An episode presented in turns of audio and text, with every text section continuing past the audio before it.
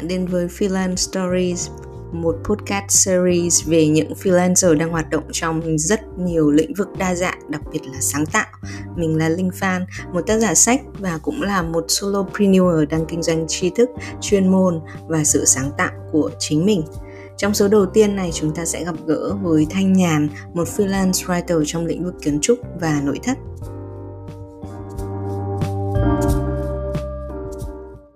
Nhàn ơi, em có thể giới thiệu một chút về em không? Chào chị Linh, chào mọi người. Em là Nhàn. Hiện tại thì em đang là một cây viết tự do lĩnh vực kiến trúc và nội thất. Hôm nay thì em rất là vui khi mà được trở thành nhân vật đầu tiên trong cái chuỗi podcast của chị Linh. Thì hiện tại thì công việc chính của em đó là cộng tác với lại các tạp chí liên quan tới lĩnh vực kiến trúc nội thất và xây dựng thương hiệu cho kiến trúc sư. Đó là hai cái công việc mà em đang làm. Hy vọng thì cái câu chuyện hôm nay của hai chị em thì sẽ cho mọi người có một cái góc nhìn mới về công việc của một freelance writer. Em làm cái công việc này được bao nhiêu năm rồi? Nếu mà cái công việc tự do thì những cái không phải full time quá thì em làm từ năm 2 đại học thì em đã bắt đầu nhận những cái dự án tự do rồi. Nhưng mà nếu mà tính mà về công việc tự do mà chuyên nghiệp hoặc là có cái lộ trình rõ ràng thì em chỉ làm khoảng gần 2 năm trở lại đây thôi. Thế thì cái lý do mà em lựa chọn freelance và em làm việc độc lập là gì? Cái lý do lớn nhất đó là vì con của em á. Khi mà em có con nhỏ thì em nghĩ là mình cần phải sắp xếp thời gian một cách linh hoạt hơn để mà dành nhiều thời gian cho con. Nên là em chọn trở thành một cái viết tự do để mà sắp xếp được giữa cuộc sống, công việc và cả việc chăm sóc con. Thế bây giờ thì một ngày bình thường của em nó sẽ diễn ra như thế nào? Hiện tại thì em đã trở thành một cây viết tự do full time. Nhưng mà công việc của em thì sẽ bắt đầu từ lúc 3 giờ sáng. Trước đó thì em dậy từ lúc 2 giờ. Sau em nghĩ là khi mà con em đi học rồi thì em sẽ dậy muộn hơn một chút xíu. Nhưng mà giống như là một thói quen nên là em vẫn dậy sớm. Và từ 3 giờ cho tới 5 giờ thì em sẽ tập trung cho những cái công việc mà quan trọng, đòi hỏi sự tập trung cao độ thì em sẽ làm từ 3 tới 5 giờ. Từ 5 giờ cho tới khoảng 8 giờ thì lúc đó thì em sẽ dành cho gia đình rồi đưa con đi học. Rồi từ 8 giờ cho tới 9 giờ thì lúc đó thì em sẽ uống cà phê và đọc sách. Nghe thì cái khúc này nó hơi chill nhưng mà em đọc sách chuyên ngành. Em đọc sách chuyên ngành để nạp kiến thức nên là nó cũng hơi căng não. Còn uống cà phê thì chỉ để mục đích đó là để tỉnh ngủ thôi nên là nó cũng không thực sự là chill cho lắm. Sau đó thì từ 9 giờ cho tới 12 giờ thì em sẽ xử lý các công việc khác. Còn 12 giờ tới 2 giờ thì em sẽ có một giấc ngủ ngắn rồi là ăn trưa hoặc là làm những cái công việc cá nhân khác. 2 giờ tới 4 giờ thì lại tiếp tục xử lý một số công việc chung là ít quan trọng hơn. Từ 4 giờ cho tới 9 giờ thì là vừa là thời gian dành cho gia đình, vừa là thời gian dành cho bản thân em. Ví dụ như là làm bánh, đọc sách, nghe nhạc, rồi là cùng đi dạo với con, rồi là đi mua sắm chẳng hạn. Từ 9 giờ tới 10 giờ thì sẽ là có một cái thời gian mà để xem lại cái công việc hàng ngày em đã làm hoàn thành tốt hay chưa. Và xong rồi lên cái list danh sách công việc cho ngày mai và dành ra 30 phút để đọc sách. Sách lúc này thì không có nặng nề lắm. Em sẽ đọc những cái cuốn sách mà em cảm thấy thích rồi đi ngủ thôi. Đó, một ngày của em là diễn ra như vậy. Thì cái thời gian đầu tiên khi mà em học cách để mà dậy sớm ấy, thì mình làm nó như thế nào? Lúc đầu thì em dậy sớm là giống như là mình có một cái động lực từ bên trong á, bởi vì mình không còn cách nào khác nên là nó thôi thúc mình là phải bật dậy lúc đó. Tuy nhiên là mấy ngày đầu tiên thì hẹn giờ nhưng mà vẫn rất là buồn ngủ, bởi vì cả ngày thì em đã thời gian em chăm sóc con rồi, thời gian ngủ của mình rất là ít nên là khi mà hẹn giờ nhưng mà nghe cái tiếng chuông thì mình vẫn hơi uể oải, ngái ngủ á. Nên là vẫn có những ngày là em đã bỏ cuộc và ngủ tiếp tới sáng. Nhưng mà đến khi sau đó thì hối hận và mình nghĩ là thôi mình phải thay đổi cái điều này và lại hẹn giờ và lại tiếp tục. Mà lúc đó hình như em nghĩ chắc là do động lực của em trong người em nó lớn á nên là em mới dậy được khoảng tầm một tuần. Em nghĩ là không cần phải tới 21 ngày hay là một tháng gì đâu, em chỉ dậy một tuần thôi là em có cái thói quen em dậy sớm được. tới cái giờ đó thì cứ hẹn giờ là em tự giác em dậy thôi. Và bây giờ thì cái việc dậy sớm của em nó không còn cái kiểu là bắt buộc hay là khó khăn nữa, mà em thích dậy giờ đó. Em cảm thấy nó làm việc hiệu quả và em khá thích cái giờ đó. Thế đấy có phải là một trong những cái điều tự hào khi mà em chuyển sang làm freelancer không? Không, cũng có thể. Bởi vì mọi người bây giờ cứ hay giống như là gắn em với lại một cái thương hiệu. Em phải gọi đó là thương hiệu, đó là mẹ bỉm 2 giờ sáng. Mà em cũng không hiểu sao nhưng em cảm thấy khá là vui khi mà mọi người gọi em như vậy.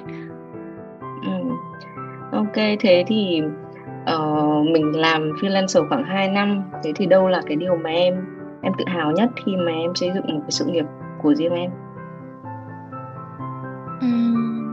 Điều tự hào nhất của em đó là cái sự chủ động. Em cảm thấy là em đã chủ động trong rất là nhiều thứ. Ví dụ như là từ cái việc chủ động tìm ra cái điều mình đang còn thiếu trong cái sự nghiệp này, rồi để mình chủ động tìm kiếm người thầy, tìm kiếm những cái khóa học để mà giúp mình bù vào những cái lỗ hổng về kiến thức, kỹ năng, hoặc là giúp mình tìm ra cái hướng đi. Rồi là chủ động trong cái cách xây dựng thương hiệu cá nhân, chủ động trong cả cách tìm kiếm khách hàng, hay là chủ động trong cái cách mà phát triển trong tương lai. Nói chung chủ động là cái điều mà em cảm thấy em tự hào nhất. Thế khi mà bắt đầu cái công việc freelance toàn thời gian ấy, thì em có gặp những cái khó khăn gì không? Khi mà bắt đầu thì em cái khó khăn rào cản lớn nhất của em đó là em vẫn chưa cân bằng được cái giữa cái việc sắp xếp công việc với lại cái việc chăm sóc con. Vì em đã chọn cái việc bắt đầu vào cái lúc là em vẫn đang còn chăm sóc con toàn thời gian, nên là cái nhiều cơ hội tới hoặc là những cái điều em muốn làm á, thì em không có thời gian để làm được, nên là em cảm thấy nó hơi bất lực á. Và nhiều lúc cũng khá là buồn vì mình chưa sắp xếp được thời gian để hoàn thành những cái điều đó. Thế thì em vượt qua nó như nào? Cái cách của em vượt qua đó là em gọi là giống như sắp xếp lại và chọn ra cái điều mà mình cần ưu tiên nhất trong một cái thời điểm, và mình không có quá ôm đồm và tham lam nữa. Mình chỉ cũng có từng đó sức thôi, từng đó thời gian thôi, thì cũng mình không thể mà một lúc mà mình hoàn thành tốt hết được tất cả cái mục tiêu mà mình đặt ra, nên là em lựa chọn đó là ưu tiên những thứ quan trọng và làm từ từ. Thế thì vừa nãy Nhàn có giới thiệu là em đang làm một cái viết cho tạp chí đúng không? Và em phát triển thương hiệu cá nhân cho các khách hàng ở trong lĩnh vực về kiến trúc. Em tìm kiếm khách hàng như thế nào? Em tìm thấy họ ở đâu? Em tìm kiếm khách hàng thì bằng một cách rất là thủ công. Đó là em sẽ search và tìm những cái địa chỉ, những cái công ty, hoặc là những cái hội nhóm liên quan, hoặc là những tờ báo tạp chí có liên quan trong cái ngách em làm. Sau đó thì em sẽ giống như em sẽ review qua một lượt. Em xem thử thứ nhất là em có phù hợp với lại công việc của họ hay không, tức là cái kỹ năng và kinh nghiệm của em thì có đủ sức để mà hoàn thành những cái nội dung mà họ đang làm trên đó hay không. Rồi là em xem những cái nội dung họ đang làm thì có phù hợp với lại cái cách viết của em hay không. Rồi là sau đó thì em sẽ lựa chọn, chắc cũng nói chung là tầm khoảng 10 chỗ để dự phòng. Và sau đó thì em sẽ chuẩn bị một cái nội dung mà em sẽ dựa trên cái văn phòng mà họ thường xuyên xuất hiện ở trên đó, rồi những cái chủ đề mà họ làm. Sau em sẽ chuẩn bị một nội dung mẫu, rồi gửi tới cái địa chỉ email mà em tìm được, một cái bài viết mẫu, một lá thư đề xuất cộng tác và cái portfolio. Trong đó thì show ra những cái bài viết mẫu mà em từng làm cho khách trước, hoặc là những cái dự án mẫu mà em tự viết, không là dự án thực tế. Xong rồi ngồi đợi người ta phản hồi. Tỷ lệ thành công là bao nhiêu? Thời gian đầu thì tỷ lệ thành công gần như là không có. Thời gian đầu thì em gửi đi rất là nhiều và nói chung là chỉ nhận lại được sự thất vọng. Thời gian đó gửi đi nhưng mà đa phần là không có phản hồi, hoặc là phản hồi sẽ là không phù hợp, hoặc là người ta đã có cây viết phù hợp rồi, hoặc là hiện tại người ta không có nhu cầu. Đó, còn thời gian sau thì cái tỷ lệ nó cao hơn. Thì cái thời gian đầu mà không có khách hàng, không có cái phản hồi đấy, nó kéo dài bao nhiêu lâu? Chắc khoảng 1 tháng đó chị. 1 tháng đầu tiên đó. 1 tháng đầu tiên thì em cứ gửi đi và không nhận được sự phản hồi mà đồng ý nào hết. mà chắc trong tầm một tháng á. Dạ. Thế thì đâu là một cái kỷ niệm với một cái khách hàng đặc biệt mà em nhớ trong cái quá trình em làm freelance? Có một cái khách hàng doanh nghiệp kia thì đó, kỷ niệm của em đó chính là với một người mới, nhưng mà khách hàng đó trả rất là sột. Nên là em cảm giác từ cái người khách đó làm cho em nó giống như là có một cái có cái mốc để mà em tự tin hơn trong cái việc điều giá của em. Bởi vì em đưa ra giá rồi thì cái mức giá của em đã nhận được phản hồi là em có thể đưa được cái mức giá điều cao hơn so với cái năng lực hiện tại của em, và người ta chủ động đề xuất một cái mức giá mới cao hơn, cao gấp đôi so với cái mức giá của em. Và cũng từ đó là cái dấu mốc mà em điều giá cao hơn ở các dự án tiếp theo.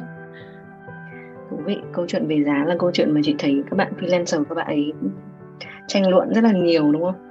Và trong các cái diễn đàn, trong các cái hội nhóm, chị thấy mọi người nói rất nhiều về chuyện là sao tôi làm viết lách, tôi làm freelance writer mà cái mức giá nó lại thấp như vậy. Em có chia sẻ gì thêm cho mọi người về cái câu chuyện giá khi mà chúng ta làm freelancer không? Em nghĩ là mình định giá thì mình phải đi kèm với cái giá trị của mình á. Mình có thể mang lại được cái giá trị gì cho khách hàng của mình. Nếu mà mình có khả năng mà mang được những cái giá trị mà hữu ích, hoặc là những cái hướng phát triển, hoặc là cái điều có lợi cho khách hàng, thì mình cứ tự tin mình đưa cái giá tương xứng. Và ngay từ ban đầu thì mình không có cần phải quá tự ti về cái năng lực của mình, và mình hãy phải đưa ra một cái mức giá phù hợp. Vì em thấy có nhiều bạn là ngay mà kể cả bản thân em luôn, là ngay từ đầu mình tự ti vì mình chưa làm freelance, hoặc là mình chưa có nhiều kinh nghiệm, nên là mình không dám đưa ra cái mức giá cao, vì mình sợ là mình đưa ra mức giá cao quá thì mình sẽ không có khách hàng sẽ bỏ chạy mất dép. Nhưng mà thực tế là mình cứ đưa ra cái mức giá tương xứng thì vẫn có cái khách hàng phù hợp ở đó đợi mình, thì khách hàng ở trên thị trường thì không bao giờ thiếu. Cái ngách mà Nhã đang chọn ấy, theo chị thì nó cũng là một cái ngách mà nó cũng khá là hẹp, đúng không? Nội thất và kiến trúc nó cũng không phải là một cái ngách mà nó quá rộng. Thì em đánh giá như thế nào về cái ngách này của em? Về tính cạnh tranh nó như nào, các cơ hội như nào? Biết đâu đấy có những bạn sau khi nghe podcast này các bạn lại muốn theo đuổi cái lĩnh vực đấy thì sao? Em thấy cái lĩnh vực của em rất là tiềm năng luôn á. Và từ cái lúc mà em theo đuổi cái ngách này mà một cách mà gọi có lộ trình, có mục tiêu, mà em nghiên cứu sâu về nó, em không rơi vào cái tình trạng là bị chán nó như cái hồi thời gian em làm full time nữa. Em cảm thấy nó rất là thú vị, nhất là sau khi mà em gặp được nhiều khách hàng rồi tiếp xúc với lại những dự án khác nhau á, thì mình cảm thấy mình còn có nhiều hướng để phát triển hơn nữa. Đặc biệt là cái ngách này thì cái mức chi phí mà khách hàng trả cho mình thì rất là cao. Em thấy nếu ví dụ mình là một cây viết mà có kiến thức chuyên môn á, thì mình sẽ thu nhập của mình rất là khá. Thì nói chung một bài viết hiện tại mà em nhận thì nó mức giá dao động thì cũng phải từ 700.000 trở lên bài viết em thực hiện. Đấy là định dạng gì? Đấy là định dạng blog hoặc là viết bài cho tạp chí á chị. Vì em chủ yếu chỉ viết cho cao hơn, đúng hai không? Dạng đó thôi. Dạ, viết cho tạp chí thì nó cao hơn. Tức là em sẽ có hai cái hướng em chọn ngách. Một là ngách về lĩnh vực, là mình chọn ngách về nội thất và kiến trúc. Và cái thứ hai đấy nữa là một cái ngách về thể loại, là em chỉ chọn viết blog và viết tạp chí thôi, đúng không? Dạ. Ok, em thấy như thế nào khi mà mình chọn những cái thể loại nhất định để mà mình viết, thay vì là mình viết tràn lan? Em thấy là khi mà mình chọn được một thể loại thì mình sẽ phát triển được cái kỹ năng mà mình viết tốt hơn. Nhưng mà cũng có thể là nó sẽ bó hẹp cái khách hàng của mình. Nhưng mà theo em á, là khi mà mình chọn thể loại viết thì mình sẽ gắn liền với cái ngách mình chọn á. Tùy vào cái lĩnh vực thì mình sẽ lựa chọn một số cái thể loại phù hợp. Mà cái lĩnh vực em chọn và những cái định hướng công việc của em thì hai cái thể loại đó là hai cái thể loại chính, nên em chỉ tập trung ưu tiên vào nó để cho càng ngày nó viết nó càng tốt hơn. Ok. Thế sau 2 năm làm freelancer rồi thì em nghĩ là trong khoảng 3 năm hoặc là 5 năm tới em sẽ làm cái gì? Trong khoảng 3-5 năm tới, 1-2 năm tiếp theo thì vẫn là một cái viết tự do thôi, nhưng mà mình sẽ cải thiện kỹ năng của mình hơn nữa, và chắc là sẽ cho ra đời một số một số sản phẩm liên quan tới ngách của em. Em chỉ mới tạm thời nghĩ tới vậy thôi, bởi vì em cảm thấy là em vẫn đang là một người viết mới, nên là còn rất là nhiều thứ để học, nên là việc ưu tiên nhất của em thì vẫn là học. Thế thì đâu là cái kỹ năng quan trọng nhất mà một freelancer ở trong cái lĩnh vực của em cần có?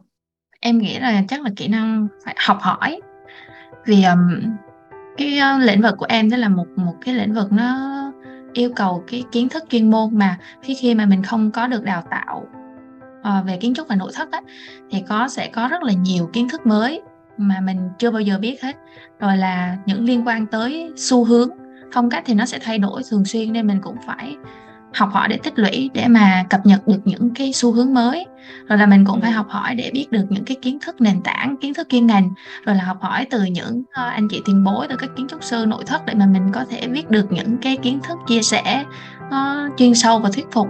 Nên là em nghĩ là cái kỹ năng học hỏi là kỹ năng quan trọng nhất đối với một cây viết lĩnh vực của em. Vừa nãy em còn nói đến một cái ý, đấy là em thấy rằng cái lĩnh vực mà em đang theo đuổi nó rất là tiềm năng á. Thì em có thể chia sẻ kỹ hơn một chút về cái tiềm năng nó là như thế nào không?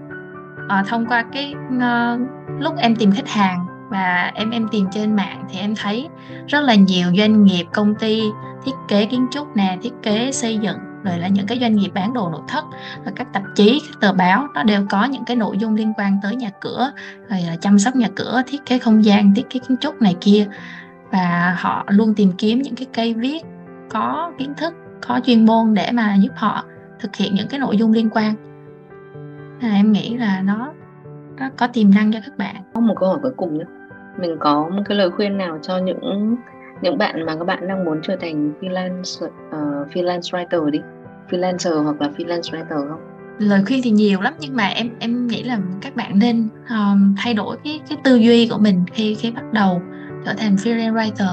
Tức là cái con đường này thì nó không dễ đâu, nên đó là em muốn các bạn phải là thay đổi tư duy ngay từ đầu. Tức là mình phải có một cái tư duy mở và tích cực hơn. Vì ví dụ như rơi vào cái trường hợp mà như em đó, cái thời gian đầu tiên mà em liên tục bị khách từ chối, nếu ví dụ như mà em cảm thấy mà mình quá là kém cỏi, hoặc là mình cảm thấy chán nản và bỏ cuộc ngay lúc đó, thì có thể bây giờ em không có ngồi ở đây và tham gia cái podcast này. Rồi ví dụ như mình có thể gặp những cái rào cản khác, ví dụ như là sẽ bị người nhà phản đối, hoặc là bị người này người kia comment này kia về cái bài viết hoặc là nội dung của mình. Thì nếu ví dụ như mình tích cực hơn thì mình sẽ, một đó là mình sẽ tìm cách cải thiện để tốt hơn, hoặc là bỏ bớt những cái lời tác động từ bên ngoài để mà tiếp tục phát triển. Hoặc là nếu mình thay đổi cái tư duy của mình á, thì mình sẽ nhận ra được những cái điều mình còn thiếu. Ví dụ như là em đi, thì cái điều quan trọng của em nhất đó là đầu tiên đó là tìm người định hướng, thứ hai đó là học, cái tư duy học suốt đời. Chia sẻ thêm một chút về cái người định hướng, đó là muốn trở thành một freelance writer thì không chỉ là cái kỹ năng viết thì em nghĩ là cái điều đó là bắt buộc rồi, nhưng mà cái người định hướng rất là quan trọng, bởi vì mình muốn sống tốt được với nghề thì ngoài kỹ năng viết thì còn rất nhiều kỹ năng khác mà bản thân mình sẽ không biết, hoặc là mình cũng không đủ kinh nghiệm để mà đánh giá được là cái việc mình sắp làm tiếp theo nó sẽ đúng hay là không. Nên là người định hướng rất là quan trọng. Thứ hai nữa là tư duy học suốt đời, mình phải liên tục học về kỹ năng, học kiến thức chuyên môn, học rồi cách ứng xử, học kỹ năng mềm, nói chung là học liên tục học để mà ngày càng phát triển. Nên là em nghĩ là các bạn hãy thay đổi tư duy. Em nói đến người định hướng, bây giờ em đang trở thành một người định hướng đúng không? Em hiện tại thì em cũng đang tham gia một chương trình freelance business, đó là khóa học của Cộng đồng Viết Hàng Ngày. Và em cũng rất vui vì trở thành người định hướng. Và đây là một cơ hội mới cho em cũng rất là nhiều điều thú vị. Thank you Nhàn vì buổi trò chuyện ngày hôm nay, rất là nhiều thông tin thú vị. Em cũng muốn chia sẻ một cái điều gì đó để tạm biệt mọi người, hoặc là trước khi mà mình chia tay không? Em chỉ muốn nói là trở thành một freelance writer là một con đường rất là thú vị, và hy vọng là mọi người đủ kiên trì và bền bỉ để theo đuổi con đường này. Nó không chỉ mở ra rất là nhiều cơ hội công việc, mà mình cũng rất có khả năng là sẽ cải thiện thu nhập cân bằng được cuộc sống và cảm thấy hạnh phúc hơn nữa. Cảm ơn Nhàn, cảm ơn Nhàn. Hẹn gặp lại em trong một podcast nào đó khi mà em đã có thể là chuyển sang một cái next level mới. Có rất nhiều thứ chờ đợi mình ngoài kia. Thế chị Linh chào mọi người.